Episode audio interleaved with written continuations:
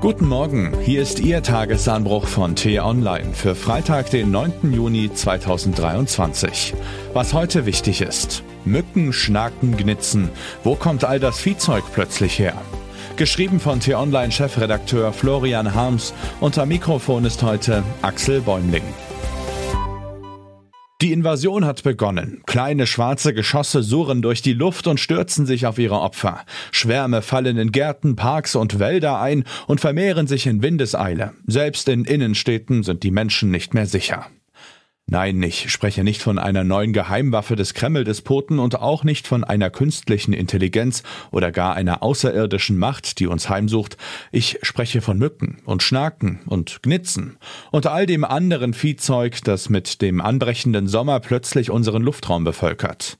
Ist es nur mein subjektives Empfinden, dass die Plage in diesem Jahr besonders groß ist? Offenbar nicht. Zumindest im Bekannten- und Kollegenkreis ist die Mückeninvasion ein großes Thema. Gestern berichtete mir ein durchaus ernstzunehmender Zeitgenosse, dass Autan schon lange nicht mehr ausreiche, um die abendlichen Attacken abzuwehren. Er schwöre auf verdünntes Benzin. Soweit bin ich noch nicht. Spätestens an diesem Punkt, nach einigen Wörtern zu einem Thema, das für den Tagesanbruch eher ungewöhnlich erscheint, ist es an der Zeit für eine kurze Reflexion. Viehzeug, Invasion, Attacken, ist das eigentlich das angemessene Vokabular für das gehäufte Auftreten von Fliegetierchen, die die unangenehme Eigenschaft haben, größere Wesen zu pieken, um ihnen ein bisschen Blut zu entlocken? Mücken sind Mist. Diese Meinung dürfte bei den 83 Millionen zweibeinigen Bewohnern unseres Landes auf eine Zustimmungsquote von annähernd 100 Prozent kommen. Sie nerven, sie tun uns weh, sie sind einfach überflüssig. Mit Abstand betrachtet stellt sich die Lage etwas differenzierter dar. Nicht nur, weil Mücken und andere Plagegeister den Vöglein in Wald und Wiesen als Schmaus dienen, sie sind auch ein Alarmsignal. Die Natur verändert sich rasant und wir tragen die Verantwortung dafür. Manche Tiere treten immer seltener auf. Versuchen Sie mal in Schleswig-Holstein einen Schmetterling zu sichten. Die Populationen sind um fast 40 Prozent eingebrochen. Andere Tiere treten plötzlich in viel größerer Zahl und für längere Zeit im Jahreszyklus auf. Zecken beispielsweise oder die asiatische Tigermücke, die gefährliche Erreger transportieren kann.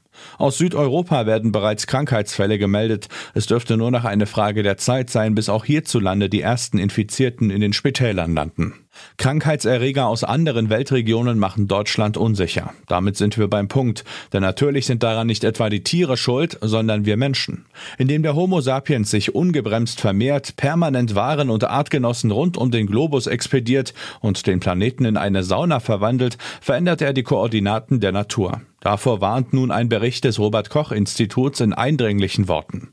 Die Erderhitzung begünstigt, dass sich infektiöse Tiere und bakterielle Krankheitserreger hierzulande rasant vermehren und ausbreiten. Deshalb steigt das Risiko für Infektionskrankheiten. Klingt beunruhigend, aber nicht die Tiere sind die Wurzel des Problems, sondern der menschengemachte Klimawandel.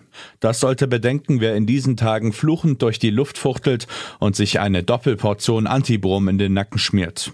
Klimaschutz ist der effektivste Gesundheitsschutz, sagt die Wissenschaftlerin Elke Hertig. Wir haben es also selbst in der Hand, uns eine sichere Lebenswelt zu erhalten. Oder ob wir uns der Invasion irgendwann ergeben müssen. Was heute wichtig ist. Es ist der Tag der exotischen Reiseziele. Außenministerin Annalena Baerbock besucht Panama. Der Welthandel und die Klimakrise stehen im Mittelpunkt der Gespräche. Der SPD-Chef Lars Klingbeil macht am Ende seiner Asienreise Station in der Mongolei. Er will dort eine Absichtserklärung mit der mongolischen Volkspartei unterzeichnen. Mehr Ergebnisse dürfte das Treffen der EU-Justizminister in Luxemburg hervorbringen. Es geht um Richtlinien zur Bekämpfung von Gewalt gegen Frauen und häuslicher Gewalt sowie um die effektive Durchsetzung von Sanktionen Sanktionen gegen ausländische Aggressoren und Kriminelle.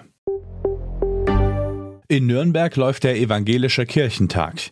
Bayerns Ministerpräsident Markus Söder kommt zur Bibelarbeit. Klimaminister Robert Habeck darf die höheren Weihen des Heizungsgesetzes erklären. Außerdem soll es einen Gottesdienst mit künstlicher Intelligenz geben. Ehrlich, ich kann auf alle drei Angebote verzichten. Und was ich Ihnen heute insbesondere empfehle, bei uns nachzulesen, die Ukrainer wollen im Fall der Fälle deutsche Waffen auf russischem Boden einsetzen. Das bringt Kanzler Olaf Scholz in die Bredouille, berichtet mein Kollege Daniel Mützel. Den Link dazu finden Sie in den Show Notes und alle anderen Nachrichten gibt es auf t-online.de oder in unserer App. Das war der T-Online-Tagesanbruch, produziert vom Podcast Radio Detektor FM. In unserer Wochenenddiskussion geht es um die Lage in der Ukraine und die Frage, ob die Sprengung des Staudamms die ukrainische Offensive verlangsamen könnte und welche Folgen das möglicherweise für uns hätte. Die Folge finden Sie im neuen Podcast Diskussionsstoff. Vielen Dank fürs Zuhören und Tschüss. Ich wünsche Ihnen einen schönen Tag. Ihr Florian Harms.